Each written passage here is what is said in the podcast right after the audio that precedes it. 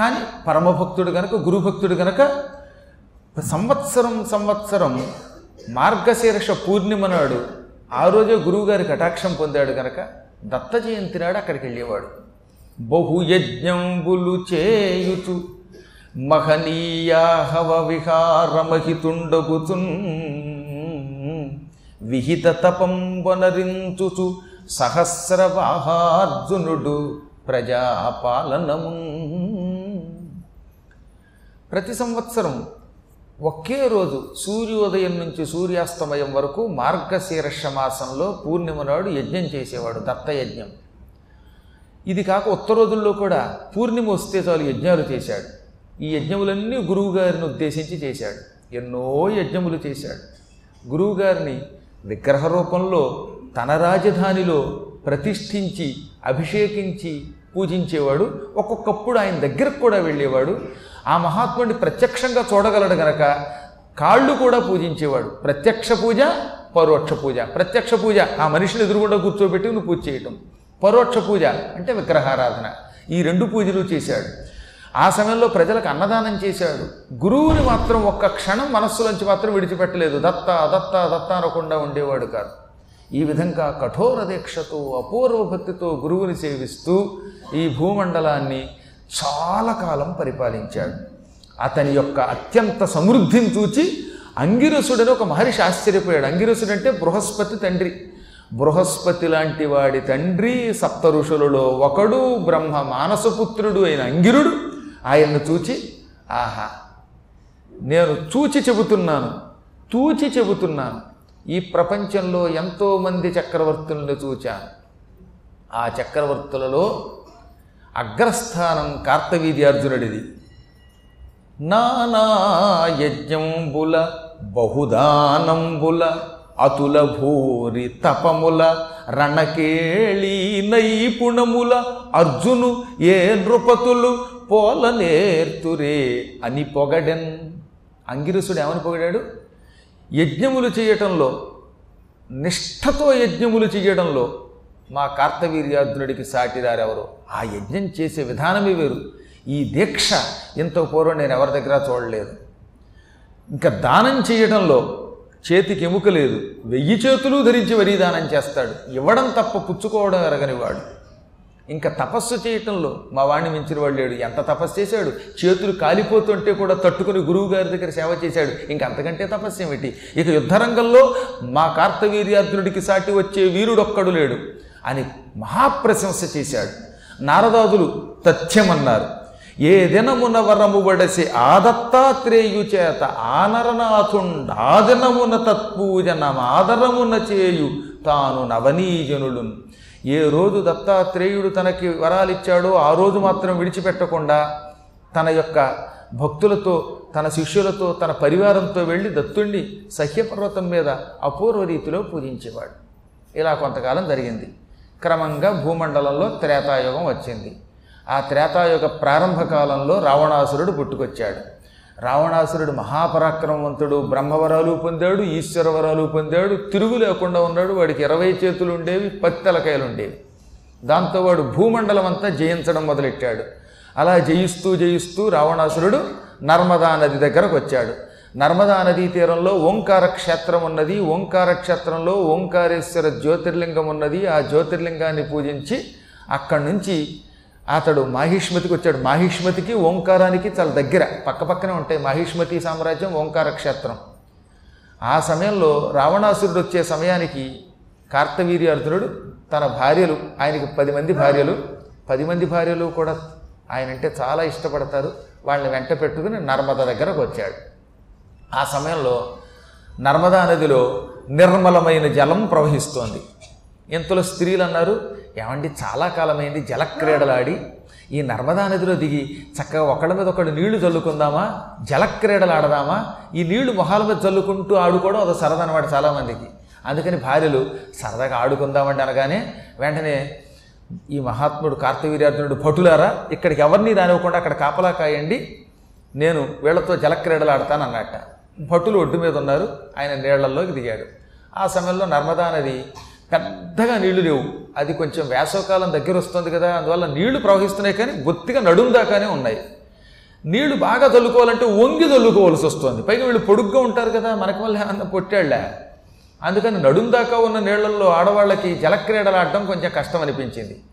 కనీసం పీక దాకా నీళ్ళు లేకపోతే ఎలా స్వామి? నీళ్ళు ఒకళ్ళ మీద ఒకళ్ళు చల్లుకోవాలంటే అన్నారట వాళ్ళు.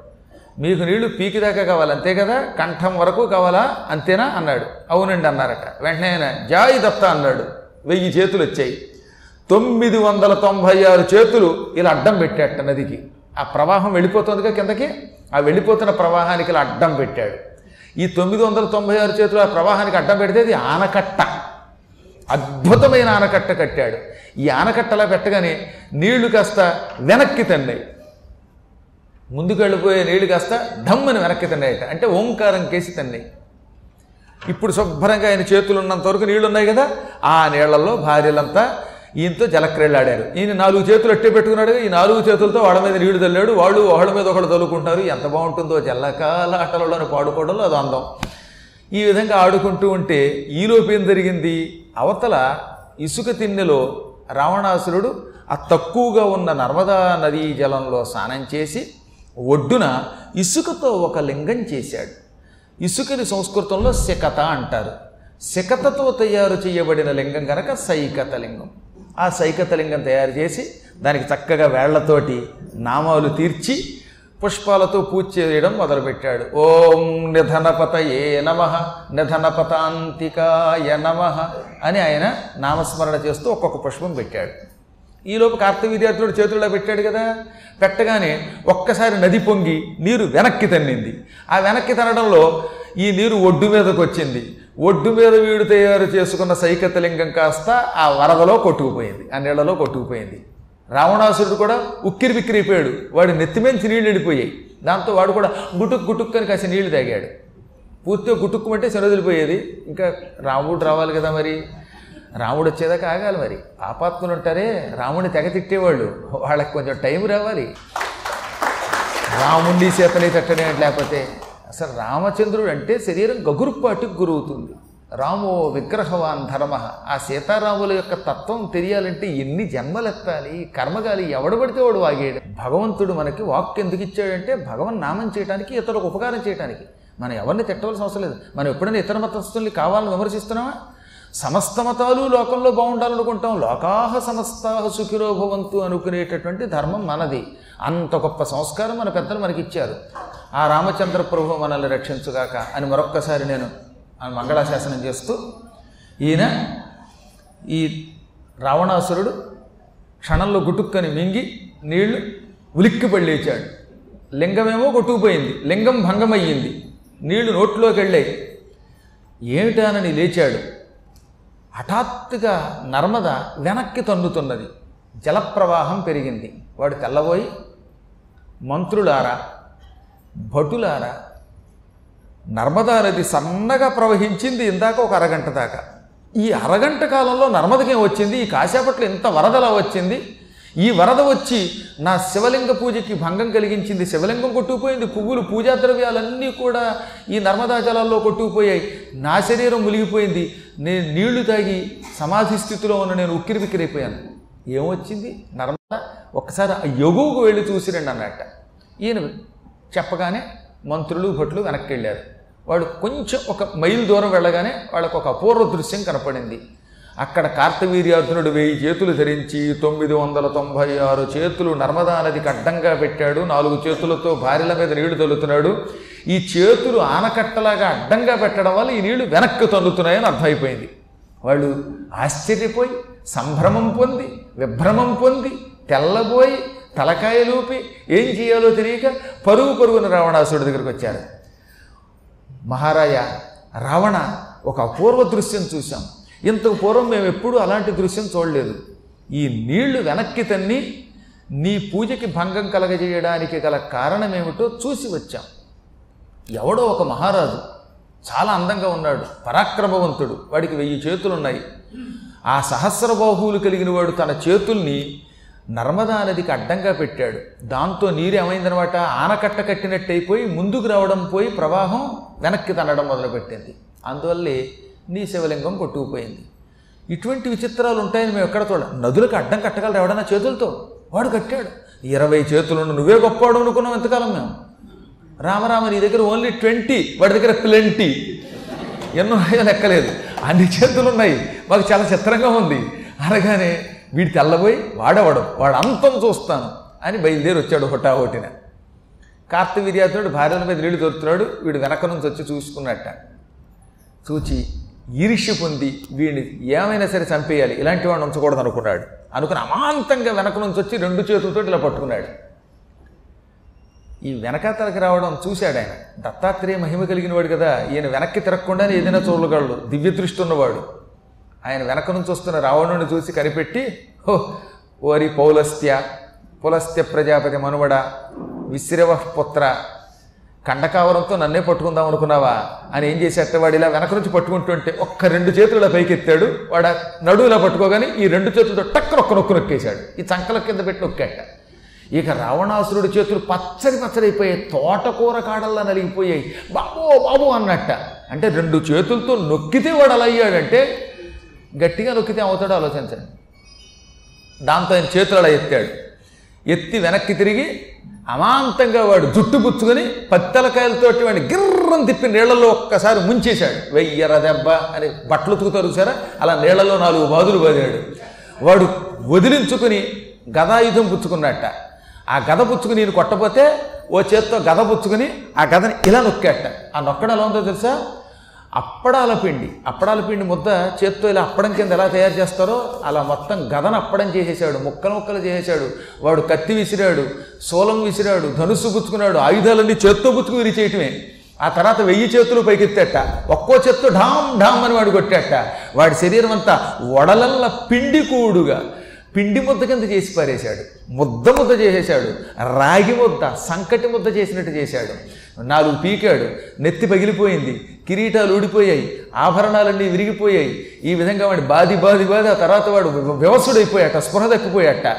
వాడు జుట్టు పుచ్చుకుని గొర్ర గొర్ర గొర్ర ఇసుకలో ఈడ్చి పట్టుకొచ్చి తన రథం మీద పారేసి భటులారా వీడి కాళ్ళకి చేతులకి సంఖ్యలు తగిలించండి అన్నట్ట. భటులు బండ సంఖ్యలు వేసేశారు. ఆ తర్వాత వాడిని తీసుకెళ్ళి రథంతో పాటు తన నగరానికి తీసుకెళ్ళి భార్యామణులు వెనక రమ్మని ఇటువంటి దౌర్భాగ్యాన్ని శిక్షించాలి. ఎవరక్కడ? మన ఇనప కారాగారం సిద్ధం చేయండి అని తన మహామహిమతో ఓ పెద్ద కారాగారాన్ని సిద్ధం చేయించి అందులో దోహేశాడు. ఈ దండయాత్రకు వెళ్ళినవాడు ఎప్పటి రాడు. ఇక ఈ తక్కిన భట్లు ముందే పారిపోయారు. వాళ్ళు పరిగెత్తుకుంటూ వెళ్ళి అమ్మ మండోదరి మీ ఆయన్ని చితక్ కొట్టేశాడు వాడు అవడో కానీ ఇంతవరకు మీ వాడు కొట్టడమే కానీ కొట్టించుకోవడం మేము చూడలేదు. తిట్టడమే కానీ తిట్టించుకోవడం చూడలేదు. వాడెవడో మహారాజు మహాపరాక్రమవంతుడు సహస్రబాహువు నీ భర్త రావణుణ్ణి చితక్కొట్టి చెరసాల్లో పెట్టాడు. ప్రస్తుతం చెరసాల్లో ఏడుస్తున్నాడు నీ భర్త. రోజు పొద్దున్నే ఓ సత్తు చెప్ప. సత్తు పాత్రలో ఇంత అన్నం ముద్ద వాడికి బారేస్తున్నారు రకరకాల పదార్థాలతో భోజనం చేసేవాడు. రోజు తాగుడు లేనిదే ఉండలేని రావణాసురుడు. ఇప్పుడు ఉట్టి మంచినీళ్ళు తాగుతూ రాగి ముద్ద తింటూ సత్తుపళ్ళెంలో తింటూ చిత్తయిపోయి కారాగృహంలో ఏడుస్తున్నాడని చెప్పగానే ఆవిడ వణికిపోయి మామయ్యోయ్ అని వెంటనే రావణపత్ని విశ్రవసుడి దగ్గరికి వెళ్ళింది. విశ్రవసుడు వాళ్ళ నాన్నగారు పులస్త్య ప్రజాపతి దగ్గరికి వెళ్ళాడు.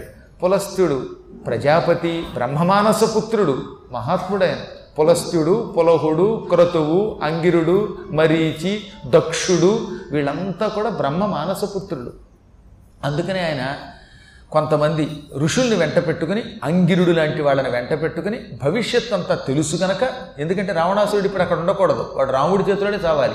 అందుకనే వీళ్ళందరినీ వెంట పెట్టుకుని కార్తవీర్యార్జున దర్శనానికి వచ్చాడు. కార్తవీర్యార్జునుడు తెల్లబోయి మహాత్ములైన బ్రహ్మమానస పుత్రులు ప్రజాపతులంతా ఒక్కసారి నా దగ్గరకు వచ్చారా?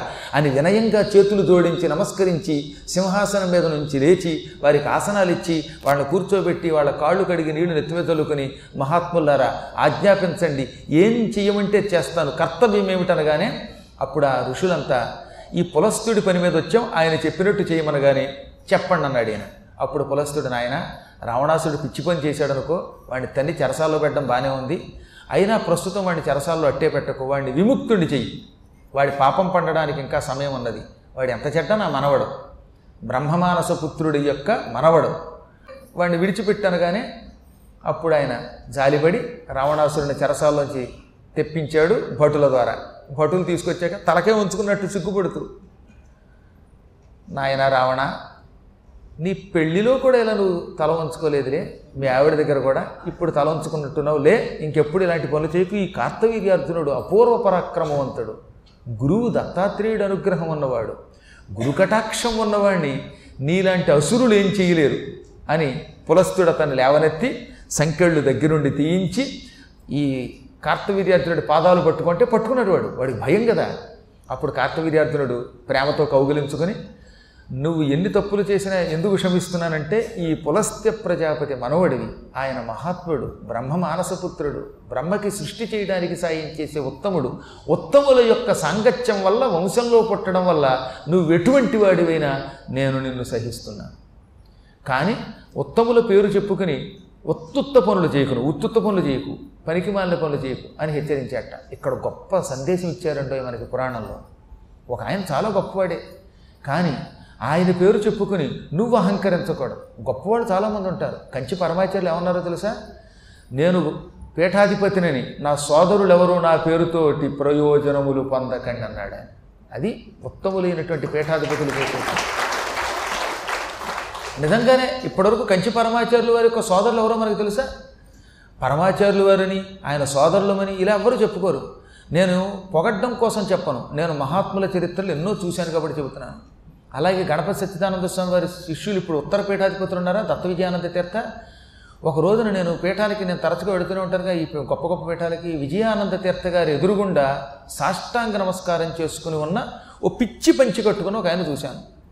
గణపతి సచ్చిదానంద స్వామి వారి యొక్క శిష్యులు దత్త విజయానంద తీర్థ ఎదురుగా సామాన్యమైన పంచి పెద్ద ఖరీదైన పంచి కూడా కాదు మామూలు పంచి కట్టుకొని ఒక ఆయన చూశాను. ఎంతో వినయంగా నమస్కరిస్తున్నారు అనుకుంటూ అంటే ఇంతలో నా పక్కవాడు పక్కకు పిలిచి ఈ దత్త విజయానంద తీర్థ తండ్రి అండి ఆయన అన్నారు. ఆయన మైసూర్లో ఎక్కడో దూరంగా ఉంటారు చిన్న ఇంట్లో ఉంటారు. నా కొడుకుని ఎక్కడ చెప్పడు ఆయన? ఆయనని గుర్తించడానికే మాకు కష్టమయ్యింది. అసలు ఎంత గొప్పవాళ్ళు ఉన్నారండి ఈ దేశంలో. ఒక ఉత్తర పీఠాధికారి అంత పెద్ద పీఠం కలిగినటువంటి ఆయన తండ్రి ఏం ఎరగనట్టు దూరంగా కూర్చుని వెళ్ళిపోతున్నాడు. అసలు చాలామంది అయితే ఆయన పట్టించుకోవట్లే. అలాంటివి చూసినప్పుడు ఒక్కసారి మన శరీరం ఏమవుతుందో ఆలోచించండి. మహాత్ముల్ని పొగడకపోతే కూడా పాపం పాపాత్ముల్ని పొగిడితే పాపం మహాపీఠాధిపతుల్ని సామాన్యుల్లా ప్రవర్తించే వాళ్ళని ధర్మమూర్తుల్ని పొగడకపోతే పాపం. అందుకే ఈ దేశంలో ఇంకా అలాంటి ఉత్తమ పీఠములు ఉన్నాయి కాబట్టి మనలాంటి వాడు అంతో ఎంతో అన్నం తింటున్నాం అనమాట పెద్దల పేరు చెప్పుకునేవాళ్ళు వేరు వాళ్ళు అలాంటి వాళ్ళని చూసాం. ఎక్కడో చిన్న ఆఫీసర్ ఉంటే ఆఫీసర్ గారి పెళ్ళాన్ననో లేకపోతే మనవన్ననో కొడుకుననో వచ్చి మోసం చేసే అధికారుల్ని చూస్తున్నాం మనం. మనకు అది కాదు ఆదర్శం. ఇది ఆదర్శం అంటే. అందువల్ల ఎందుకు చెప్తానంటే ఈ పులస్త్య ప్రజాపతిని దృష్టిలో పెట్టుకు విడిచిపెడుతున్నాను బుద్ధిగా ఉండు అని రావణాసురుడిని విడిచిపెట్టాడు. రావణాసురుడి జీవితంలో ఎంత శృంగభంగం ఆయనకి ముగ్గురు ద్వారా జరిగింది. మొట్టమొదటివాడు కార్తవీర్యార్జునుడు. తర్వాత వాలి. వాలి కూడా చంక కింద పెట్టి సముద్రంలో ముంచెత్తాడు. ఇంకొకడున్నాడు బాణాసురుడు. అంటే బలిచక్రవర్తి కొడుకు. బాణాసురుడికి వెయ్యి చేతులే. వాడు కూడా చిత్తకొట్టి పారేశాడు. ఈ ముగ్గురి వల్ల వీరుల వల్ల చావు దెబ్బలు తిని అవమానం పాలయ్యాడు. ఇంకొకటి తెలుసా మీకు? రావణాసురుడికి ఆడవాళ్ళ చేతులు దెబ్బతిన్నాడు. శ్వేతద్వీపం అని ఒక ద్వీపం ఉంది. అది విష్ణువు యొక్క నివాసం.